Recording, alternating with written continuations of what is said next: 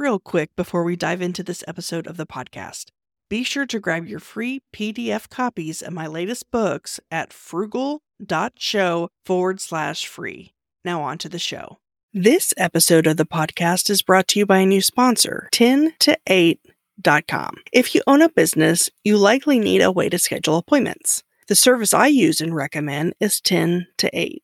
What I like about them is they offer a generous free option that allows you to take payment for appointments. Other amazing features include appointment reminders via email and SMS, and two way client chat. 10 to 8 integrates with Zoom, Microsoft Teams, online payment providers, calendar apps, and more. To learn more, go to 10 to 8.com forward slash frugalpreneur. That's 10to8.com forward slash frugalpreneur.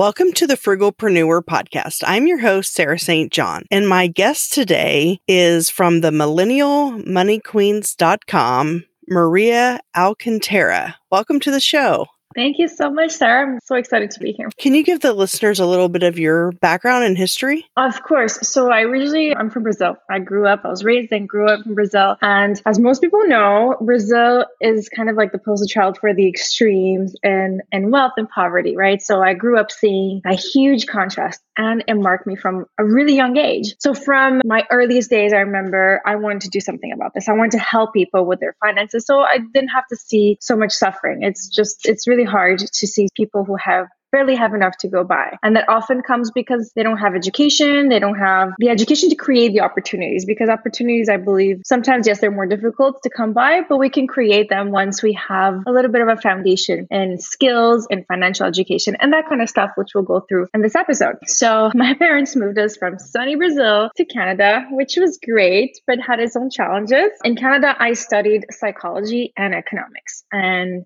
that turned into finance overall and wealth management. So I spent 10 years building a career in wealth management and I became a financial advisor. That was really great. It's great experience. The only thing is that it wasn't very fulfilling because I mean, you're helping people who already have a lot of money. So you're dealing with high net worth individuals, high net worth families. It's great. I got to learn a ton, but they weren't really the people that I was looking to help when it comes to money, right? They already kind of had it figured out. You're just helping them make more money, which is it's always great, but I really needed a group who I can focus with and take them from like negative or zero into creating wealth. So the more I researched, the more I found that young people, especially, they are really suffering financially because there's no financial education. I mean, I read some stats on it and, and it's crazy. Like millennials have like a 26% rate of financial literacy. They don't get the basics of financials. So we're giving them loans. We're giving them credit cards. We're expecting them to get mortgages.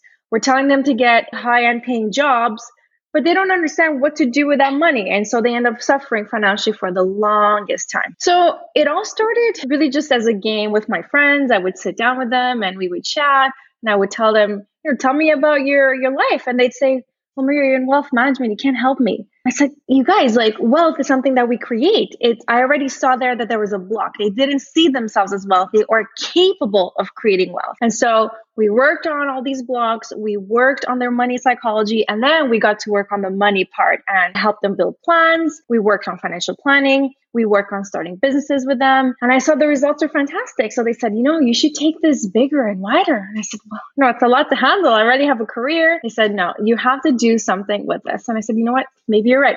So it all started online, right? I started sharing some information online and it kind of just grew from there and it took off. It's been a really great ride. And I wrote a book to help people understand what the process is and to help myself gain clarity. We talked about this before. How does someone get started? And I think that you have to have clarity on your own process. So writing a book was a great exercise for that because it helped me understand really what was my area of expertise. How can I explain it?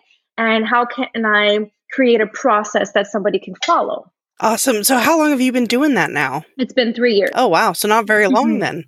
Wow.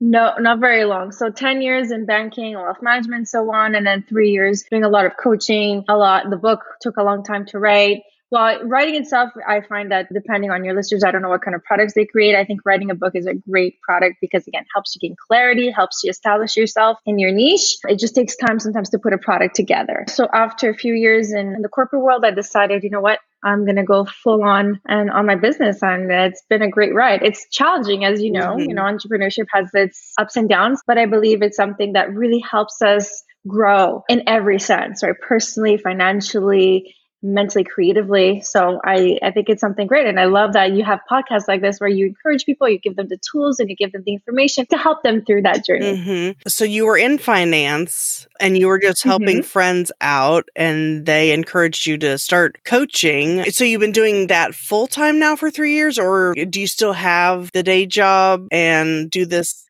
okay. no no more day jobs so left the corporate world altogether okay. that yeah that altogether left has been about about a year. Oh, okay. um, so I that took it took you know a good two years on the side of seeing whether this was sustainable and going through all of the beginning steps of starting a business. Right. So what exactly am I doing? What's my niche? What can I offer? What products can I create out of this? So all that takes time as a new entrepreneur to figure out. And I thought, you know, it's probably best if I keep my job. And I didn't know you know what would, would be. So i'm still building this career right? I was at the time still building this corporate career. So i thought let's keep it and see where this all goes. And then at one point i said i have to go all in. So goodbye corporate world. No thank you. I've had enough with you. And uh, let's just go full on independently. So I'm curious at what point uh, or what was it that made you decide to go all in on your business? Was it that you were earning enough to replace your salary or at least enough to pay your bills? Or was it that you knew that you couldn't expand your business until you had the hours available that you were working your day job. I'm just curious, since you've it's only been a year now, what was the kind of the deciding factor there? That's such an important question because I think a lot of people ask themselves that, and I did for a long time. It took me a long time to figure out when to take that step, when to make the full time transition. I always had this idea, being a you know money girl, that I had to have a certain amount of money put away or in my bank account to make sure that I would be fine and that I would survive. It didn't quite work out that way. It's just that the hours that the business demanded just far exceeded what I could provide. Being in a full time job, and then you know, pandemic hit. I have a family at home. It just was too much to handle. And so I had to ask myself, you know what? I'm young. I have to decide where I want to invest my time right now. Do I want to continue on the corporate world, which, you know, will probably always be there? I could always go back if I really wanted to. Or do we take a leap of faith here and do we see, let's give it ourselves a year or two and see where it goes? So yeah, I did have enough to carry me through until you know the business started to be able to carry me and pay all my bills and then make more and so on. But it wasn't the money that helped me decide when to go on full time. It was really that the business needed the attention. And I was concerned that if I didn't give it the right attention that it needed, that all the work I had put in it so far would kind of been not to waste, but I wouldn't be making the most of it. I was gaining momentum and I really wanted to keep it rolling. Okay, that makes sense. I was mm-hmm. just curious since it had only been a year. I'm like, well, what was kind of the breaking point there? But that makes sense because when your business, because a lot of people, I think a lot of people probably listening, they might have a full time job right now and they have a side mm-hmm. hustle that they're trying to build up enough to become their full time career or whatever. But I think there's always the challenge of figuring out when is the right time. But in your case, case, it seems like it was probably pretty obvious because if you didn't quit your full time job and go all in on your business, then your business would have suffered and would have been kind of like backtracking in a way. So I think that's a helpful, I guess, something for people to keep in mind as yeah as a metric. There's this for sure. There's this notion of burning your ship, you know? So let's say you're stranded in the ocean and so on, and you get to an island. And then if you have a ship, you always have a way of kind of leaving the island, but you won't necessarily make a home there.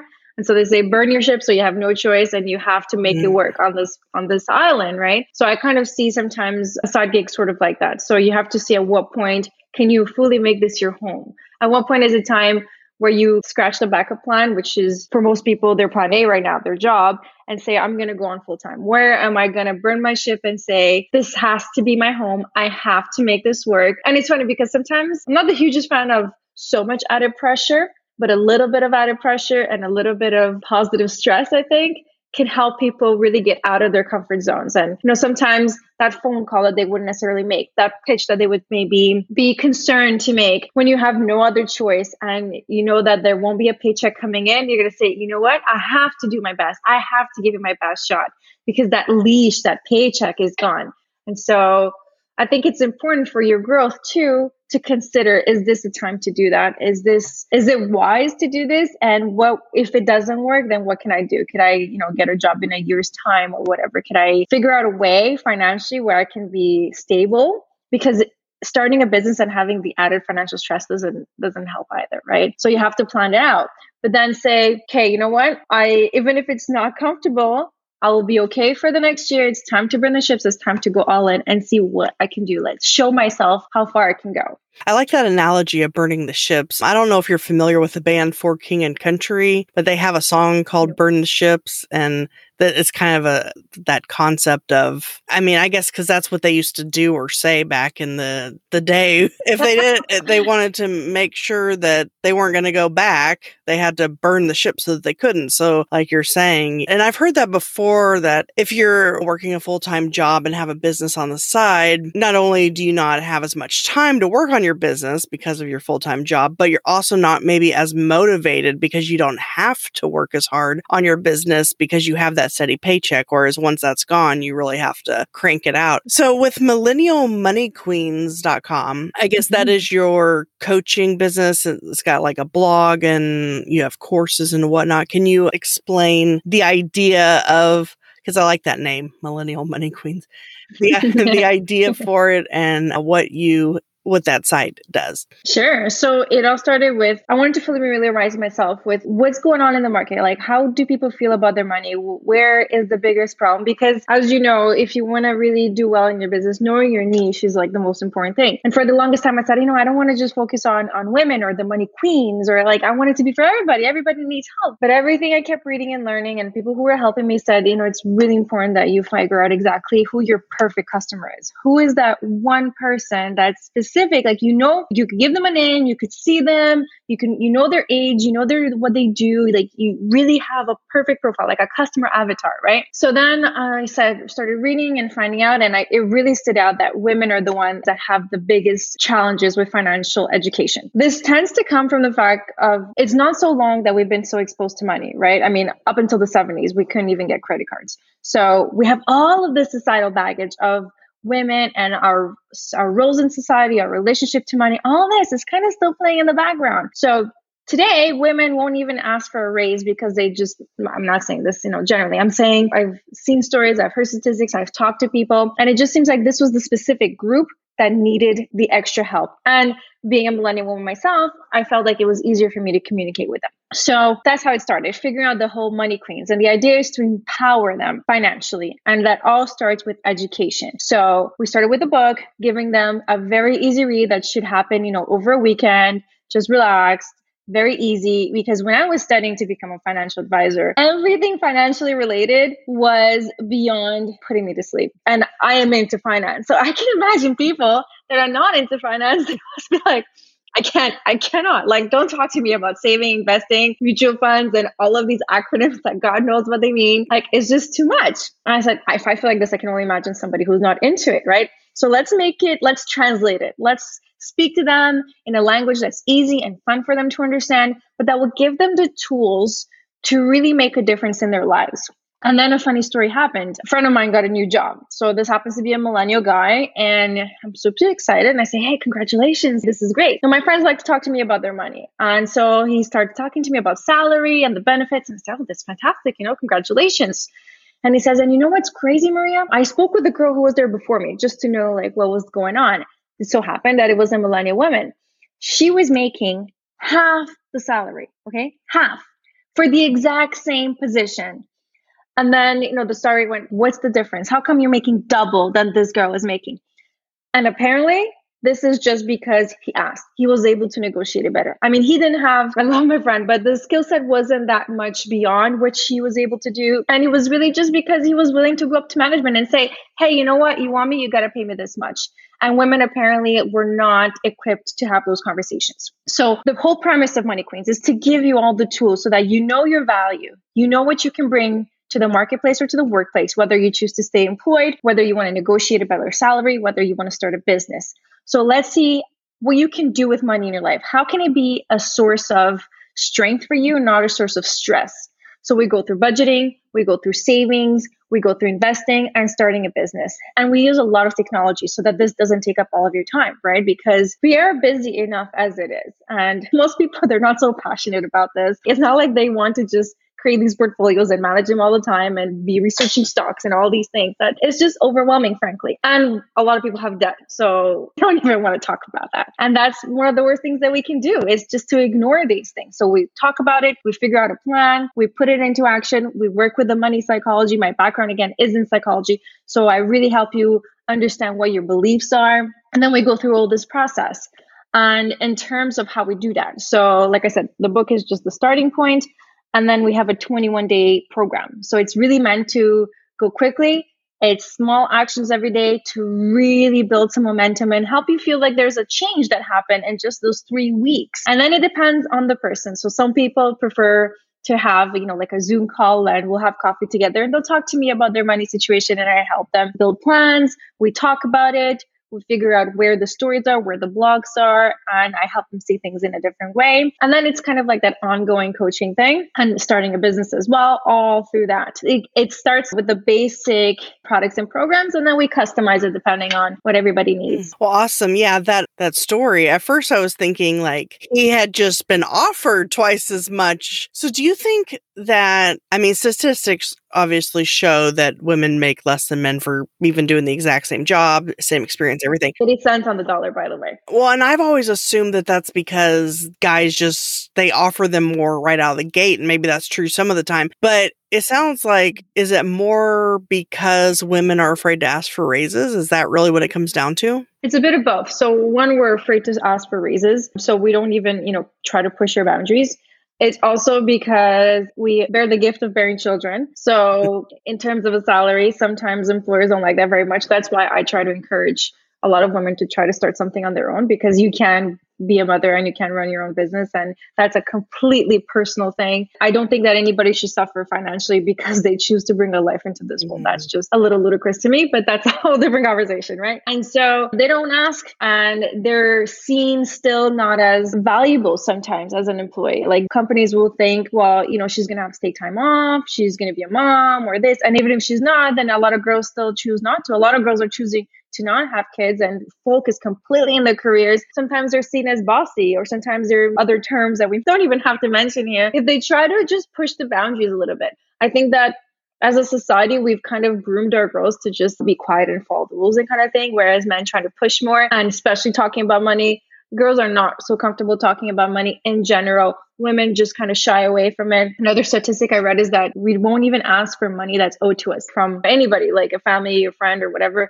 Somebody owes you money. There's nothing wrong with you asking to be paid back or even with the women that I work with in my business figuring out how to price things they always underprice themselves. It's like we don't feel like we're worthy of making more money of having our own money. And we have some trailblazers in our society that are showing us that obviously it's not the case for everybody but the grand majority they're still carrying on these beliefs. So it's a lot of mindset work it's a lot of psychology work and it's a lot of showing them what unique value they have and what they can bring and showing them do your research. See how much other people are offering for that same position if you choose to stay employed. Or if you're in business go see what your competitors are charging. And you know what? You can charge more too. Just go and offer more value. There's nothing wrong. Offer something that's just going to be so amazing and it's going to help your customer and it's actually going to make a difference. Like you don't have to feel bad when you talk about money when you ask about money. And there's nothing wrong with making as much or more than anybody or a man. And you can actually become a better contributor, I believe, to society that way. You know, there's causes that we all believe in. When you make a little bit more, well, you can choose to support those causes. Like, for instance, part of our proceeds are always donated to helping educate girls because that's obviously a huge deal to me. And so, whatever I make and that's extra, I'm able to contribute to our world and make a difference by doing that or environmental support, all these things that are important to me. So that's what it comes down to. It's just changing our mindset, learning to ask for it, learning how to negotiate, not being afraid of rejection. So I'm curious if you have any tips for women who are still in a day job or maybe they plan to stay there. Any tips for asking for a raise? Because I know that's certainly an, an area that I've struggled with too. I pretty much, I've never asked for a raise ever. I struggle with that too. And I got turned down many times. Like it took so much courage. I was, I was there like sweating. I'm freaking out. I'm like, they're to fire me. What are they to think? and then I got rejected. And I'm like, all this for no? Like, what's the deal? So yes, definitely. We have, we build processes to help a lot of people go through that. So first things first is to find out what's your unique value. So we are all unique individuals, right? We have unique experiences. We have unique skill sets and just from our life. So it doesn't necessarily have to be academic. It could be something, just something you went through. Like some people move. I moved countries. That was a huge shift. So that helped me build a skill set that is unique to me compared to somebody who lived in the same country for the same time. And it's not one is better than the other. It's just that we are unique. So our generation is really mastering this on how to take what we have and make ourselves like multifaceted beings, multidimensional beings. So how can we make this a value in our workplace, right? So for instance, the fact that I am an immigrant and the fact that I have a background in other cultures, well, it helps me build relationship with clients from a different group right? So this is not something you're taught in school. Like hey by the way if you speak another country you can try to like infiltrate a group of people from the same country and try to bring them in as clients because you can build the relationship easier with them. You share a culture. So it's all about finding what's unique to you. And we have a process to help people do that, right? So we go through questions and we find out there's different pillars to it and what kind of experience do you have? What skill sets do you have? Let's create what I call them. They're like their superpower, right? So what's completely unique to them. So now you know what makes you unique. So it's not like you're a factory worker that just came out of school and you guys all have the same degree because we are unique. We have to embrace that. So let's find out what it is that makes you more valuable, let's say, as an employee than somebody else because of that specific combination that you have. So this will give you a bargaining chip. This is going to give you leverage to negotiate. So once you know that, then you go and you do your research. So find out exactly how much other companies, other places are offering, even sometimes other places. Like if you're willing to relocate, same job sometimes will pay more if you're going to a different city. Obviously, there's other things to consider like cost of living and so on. But do your research and make sure that you come prepared. So when you do come to that meeting, you can say with confidence and with strength, like, hey, I would like to be paid another 10, 20, 30,000 dollars a year. And I can justify that because I can add this much, let's say, to your bottom line just because I have this specific skill set. I can bring in more sales because to continue with, you know, the culture analogy, because you know what? I can go after that group of people who share the same culture as me and I can bring them onto our business. And this could be with anything, right? You just have to find where it is that you have leverage to negotiate to demand more pay. And don't be afraid, you know, be gentle about it. You have to, I don't believe that being rude about anything really helps, but never be afraid to ask. And if it's a no, it's a no, and that's okay. And that's just part of business. Getting a no is not something that's really bad. And a lot of people are really afraid of this. So, one exercise that we do is that there's one day where I send out my clients and I tell them, you're going to go into random businesses and you're going to ask them for free stuff straight up. like, don't be afraid you're going to get through rejection. Success rate in a lot of things is 10% is a is a pretty good success rate. It's a good hit rate, whether you're in sales, whether you're online, conversion rates and all that.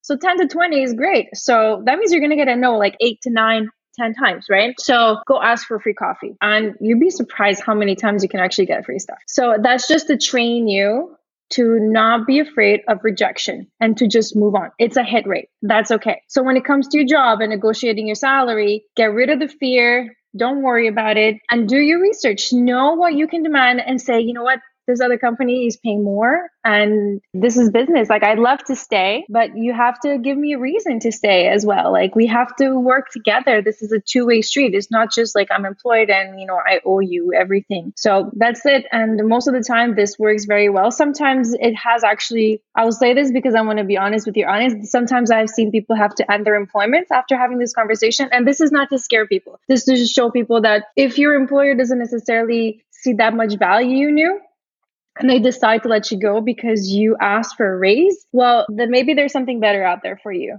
I don't believe anybody should stay chained to a position because they asked for a couple bucks more.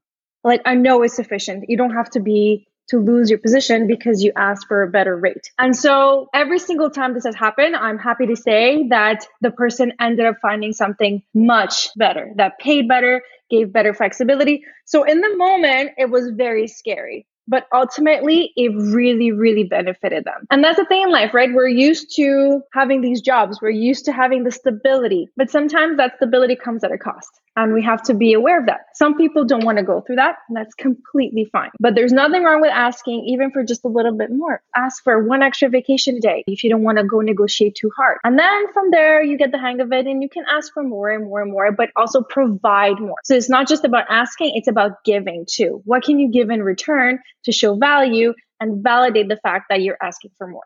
Yeah, I like all those tips. And I, now I feel like going to Starbucks or wherever and asking for like free stuff just to see what happens. Well, you can start on your birthday, right? Because I think they give free stuff on your birthday. Oh, that's so true. Get- I wanted to ask about debt and any tips mm-hmm. you have for that. I've actually done, I'm assuming you're familiar with Dave Ramsey for and sure. Financial Peace. I took that class, I want to say three years ago. I, I feel like his program works pretty well, but I'm curious what kind of suggestions or tips you have for people who are in debt and ways to get a handle on that. Of course. And it, it all starts with facing it. So a lot of people tend to, they get overwhelmed, right? So they delay it and they kind of put it aside or they pay just the minimum. So it starts there. Pay more than the minimum. I'm sure you learned that with him. Dave is great with that. And we use a similar thing called like a snowball, right? So we really try to build momentum. And I'll explain that in a minute. But the first thing to understand when it comes to money is that money is always moving. Money is actually not static. So that bill you hold that looks like it's static, but it's not static. So money is either growing for you, for somebody else with your payments, or it's losing its value due to inflation. So if you're in debt, you're making somebody else money. And in our modern world, especially in the United States, you're making somebody else a lot of money with the crazy levels of interest rates that we deal with. So paying the minimum actually means that you're often just carrying that debt. It's kind of made to pay very little of the principal balance and just carry the interest so that imagine after a year or two or whatever how long you've paid thousands of dollars and you've put in so much time and so much stress. And it, you know sometimes it keeps people up at night and you realize that you actually haven't really made a dent. Like you owe up close to the same amount maybe a little bit less. That's what happens with minimum payments. So the first thing is to familiarize yourself with what your situation is is to face it. So everybody can get a free annual credit report.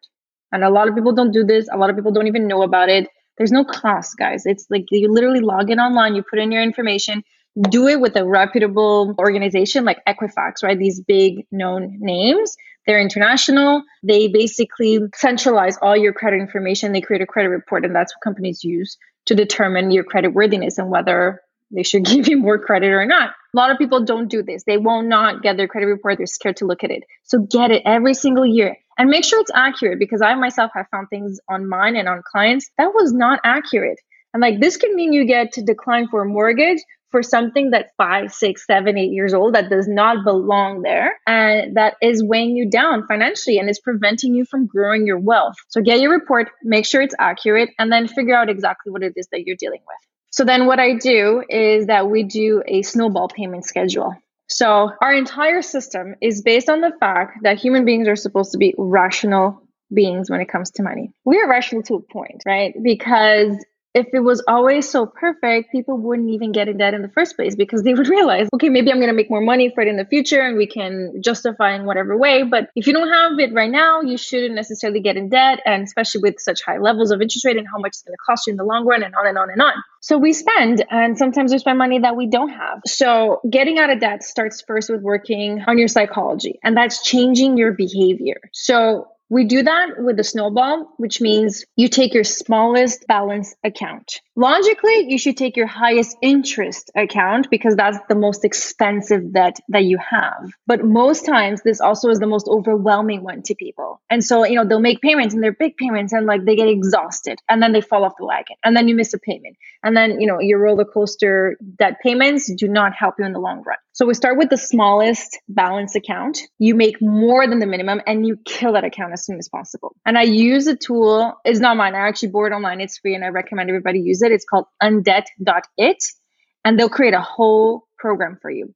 So this is great. You get your credit report first because you're going to need the information on that. You're going to need your balances, your interest rate, and so on. You need to know how much you can afford to allocate from your income to paying your debt on a single on every single month. And then you plug that information in and they'll literally create you a payment schedule that you just follow. And I recommend automating it too. Like, you know, from your on every single day you have a paycheck, you just schedule it in your bank. So you don't even need to look at it. This gets done automatically. Automating your finances is amazing because it takes away a lot of the emotional aspect out of it. And so this will kill that account faster than anything else. And this program will show you how much quicker you can get out of that and how much interest you're saving by following this system. And so this is a very popular system. I didn't come up with this. I studied it when I was growing in my career. We use it with clients and I use it with my clients because I find that's the one that has the most success. So as soon as you get rid of one account, people feel really rewarded and then they feel motivated to keep on going. And within a few years, most of people are able to completely get out of debt. And so once you're out of debt, then you make that money work for you, right? So it moves from working for somebody else and making somebody else money to working for you. So start by getting your credit report. Use these online free calculators for snowball strategies. You can look them up. They're everywhere. Undebt. It is my favorite one. Find your plan, automate it, and forget it. And within time goes by, you know, like it's been a year since we've been in this crazy pandemic, over a year, right? Time goes by before you know it it'll be taken care of. But you have to stop ignoring it, which is what most people do, or paying the minimum. Don't ever do that. Again, with the snowball, also, it's important to mention that you don't, if you have more than one account, you don't neglect the other ones. You still make the minimum because you need to keep that going. But you pay more than a minimum in a specific account, the smallest one, so you get rid of it. It rewards you and then you can go and tackle the bigger ones. Mm-hmm. I haven't heard of undebt.it. That's interesting. I'll have to check that out though. Yeah, you don't even have to create an account. It's really just like wow. an open platform. They do have parts where you can create the account, but for the snowball calculator specifically, you just plug in your information and that's oh, it. awesome. Mm-hmm. And then you had mentioned once your debt's paid off, then make your money work for you. And mm-hmm. do you mean like by putting your money into stocks or 401ks or what are the different ways that you recommend making your money work for you? Absolutely investing. And I don't recommend that anybody tries to invest on their own unless you are completely passionate about it and knowledgeable about it because it actually is it's quite complicated. And you know you could just kind of buy into the overall american markets like in the s&p and follow an index and so on. I won't get bored people with the details and you could do well but it's complex right? And there's a reason why advisors charge so much. So the reason why i recommend is doing with a professional is because it will pay for itself over the long term. And you have to start as early as possible now, it used to be completely inaccessible to people. I mean, when I was working in the corporate world, unless you had a million dollars, we wouldn't even have a conversation. We wouldn't even pick up the phone. It's sad. It's horrible. And those are the people that need the help, right? They need to grow their money. They need to learn how to do it. Now, thanks to technology, there's great online platforms like robo advisors and online advisors where they leverage technology to manage your portfolio. And because it's a hybrid system most of the time. They use technology and human. The human advisor does less of the management work so they can charge you less. And so you benefit from getting professional portfolio management and really getting a growth on your money without you paying, you know, the crazy fees that we've seen up until, you know, the past few years. There's great platforms that you can use like Betterment and Wealthsimple. They all have different programs. It's like banks, right? You have to do your research and see which one feels best for you. But definitely, I would recommend using an online advisor. Now, how to do this, what accounts, and so on, they'll also help you through that process because it's not as simple as just putting your money into an account and making it grow. Money can be a bit more complex than that especially because of taxes. Now, the first thing for anybody who's moving on from paying off debt and making that money grow for them if they're employed is to get an employer match contribution plan. So what this means is in your 401k, every time you make a contribution, your employer will match that contribution. So there's always terms to this, right? It's usually, you know, they'll give you a small percentage up until a small, even smaller percentage of your salary. But this is free money. And I've seen people, we build projections and we tell you if you keep going like this, this is how much you're going to retire with. I've seen people double their retirement fund just because they got on these programs. So this is free money from your employer. It's absolutely imperative to use this. So if your employer, the first thing tomorrow is to look into what programs they offer and to start putting a little bit into that account. Now, most people don't grow wealth because they don't think they're wealthy to begin with. And you cannot become wealthy unless you start. Time is what will make money grow. Time in the markets, time invested. So we built a really cool little projection plan where $500 a month until retirement will help you retire a millionaire. Like it's not that complicated. $500 a month. A lot of people, $500 a month is too much. They cannot afford to put $500 a month away to a retirement fund. You know, we have we have life, we have things that we need to pay. And we can't afford to just put that cash away for retirement in 20, 30, 40 years, whatever. So if that's your case, then absolutely we need to talk about growing your income, right? We discussed a little bit increasing the salary. And then the next best thing I've seen my clients do is with business. So you having this podcast and helping people through starting an entrepreneurship journey and starting a business is amazing because the sooner you start, the sooner you go through the growing pains and the sooner you can see how you uncap your earning potential because jobs are great, but they are capped. You cannot make more than what your salary is. And you can work more hours, but there's a limit to that. And it's just the cap. So if anybody wants to make more, absolutely do your research, see what you can do. Like I said about negotiating salary, it's the same thing. Where can you add value to the world? What unique value can you bring? And where can you create products? How can you help people and charge them for that in a way that makes you feel good and that makes them feel good and helps everybody? It's not so complicated but it does take starting. And start with the professional because on your own it's way too overwhelming. You'll get lost and you're just going to give up unfortunately. That's what i've seen most people I, I, think that's great about you know starting a business even if it's on the side at first or maybe if your plan is for it to always be on the side just to have that extra income to put aside like you're saying. And i know one of the things that you talk about is passive income. I mean i know there's plenty of ways to make passive income but what are some of the ways that you recommend or see to have the highest income potential I think online information products have the best potential right now. So, online education has already been taking off for years. And with the pandemic, even more so, a lot of people were home. A lot of people unfortunately lost their jobs and they realized that they had to figure something else out. They remembered that the jobs are not necessarily as stable as we've all experienced them to be. And so they're looking to increase their skills. So that's another thing, right? If you can't find any specific skills, well, it's time to get some then. And we are incredible human beings. I, I'm blunt about this because it's almost like a superpower that human beings have. We can learn about anything. It's incredible. And the internet gives us access to so much stuff. So whether you're learning online or whether you're teaching online, there's always an exchange that can happen there. So online information products, it takes time to create them and it takes time to market them. But once all that is set up, then they don't require so much work, right? It's not like you have to produce it every single time. And there's great platforms that will teach you exactly how to create an online course, how to take the knowledge that you have and package it into a way that is teachable to people. That's by far my favorite way of creating passive income. And I think what happens most of the time is that people get discouraged, right? So we have this immediate and instant gratification culture you use Amazon Prime or you use all these services to get your things on demand, like Uber or whatever.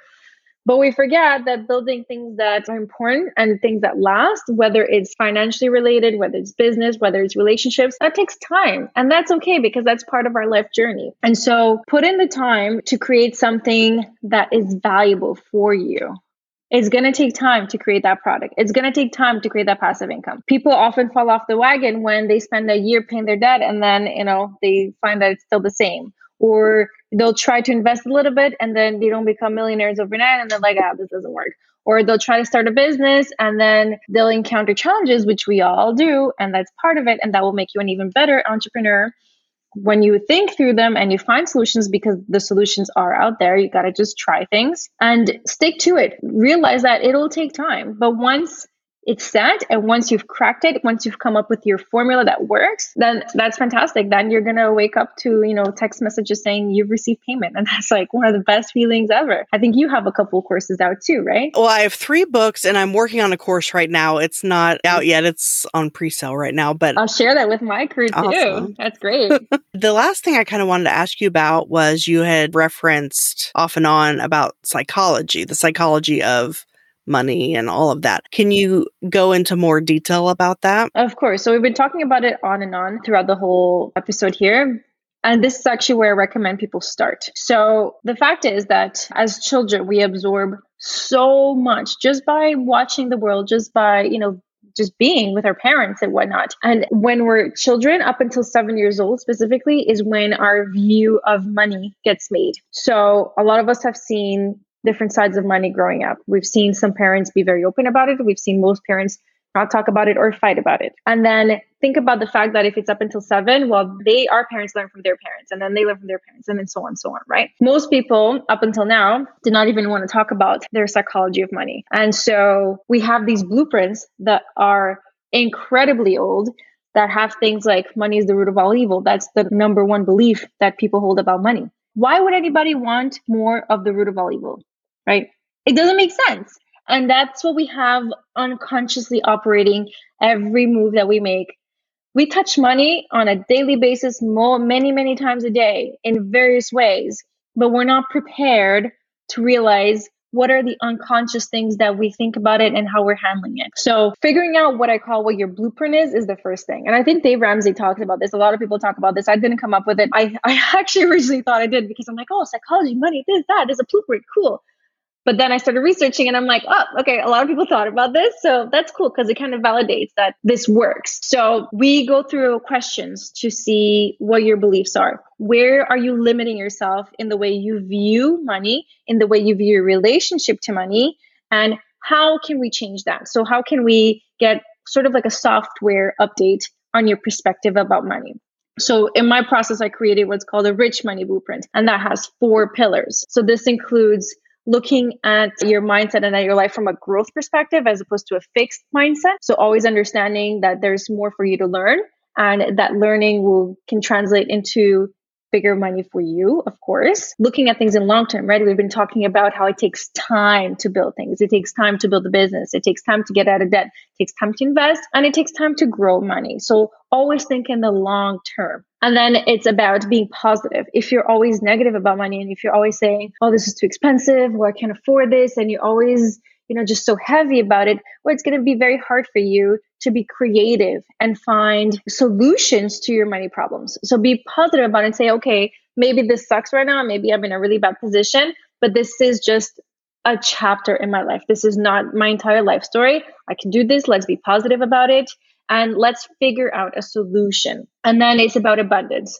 So abundance has been used a lot in like the hippy dippy circles recently, which is because it becomes more mainstream. But it really is the difference between thinking in terms of scarcity or abundance, seeing the glass half full or half empty, and realizing that abundance is not just about money, it's about everything in your life. So it could be the presence of abundant health, the presence of loving relationships. It's just enjoying this natural flow of life. And what I like about that is that when you understand what abundance actually is, you realize that it's naturally occurring in our world. And scarcity, which is what most people view money as is actually a human creation. So we're kind of going against the natural flow of things in the universe that we live in. So this sometimes get a little gets a little bit out there for people, but it's pretty cool too because it breaks the norms that we're used to when it comes to money. So you realize that hey, you're part of a bigger thing here. You're part of something that will naturally grow. So your money, just like a tree, yes, it will naturally grow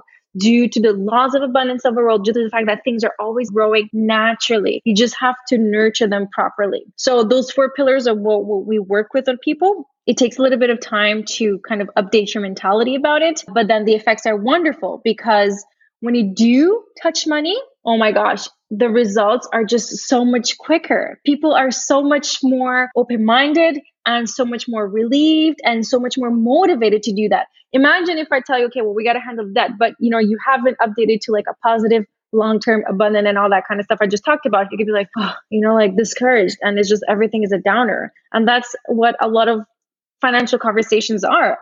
They're downers and they're depressing. And that's why people don't want to talk about it. So we try to bring it into a more lighthearted, in a fun way. We take care of all the mental blocks that you learn throughout your life.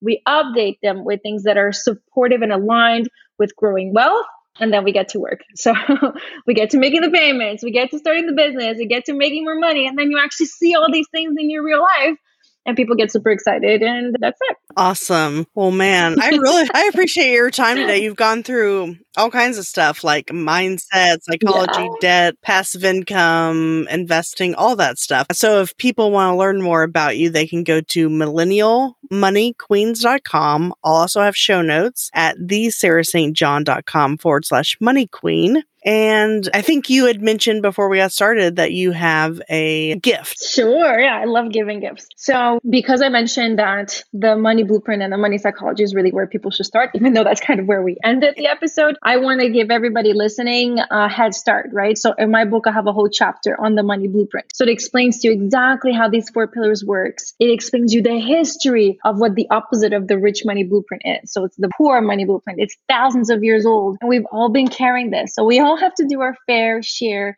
to kind of break that so we don't pass it on to our children, right? And to the next generations. So this chapter will teach you exactly how to shift from the inherited, very poor and depressing, outright depressing blueprint that most people carry into this very inspiring and motivating rich money blueprint, what the four pillars are, exercises on how to do that. So that chapter of the book is given for free to everybody listening. You just subscribe on my website and you'll get it on your email box. That's pretty simple. Awesome. I'm going to have to sign up for that as well. So cool. Well, I really appreciate your time today and all your insight. Oh, it's been my pleasure. I had a great time with you today as well, Sarah. Be sure to grab your free copy of my list of 27 tools, resources, and software programs I use to run my businesses on a tight budget. You can get it at thesarahstjohn.com forward slash 27 tools. That's T H E S A R A H S T J O H N dot com forward slash 27 tools.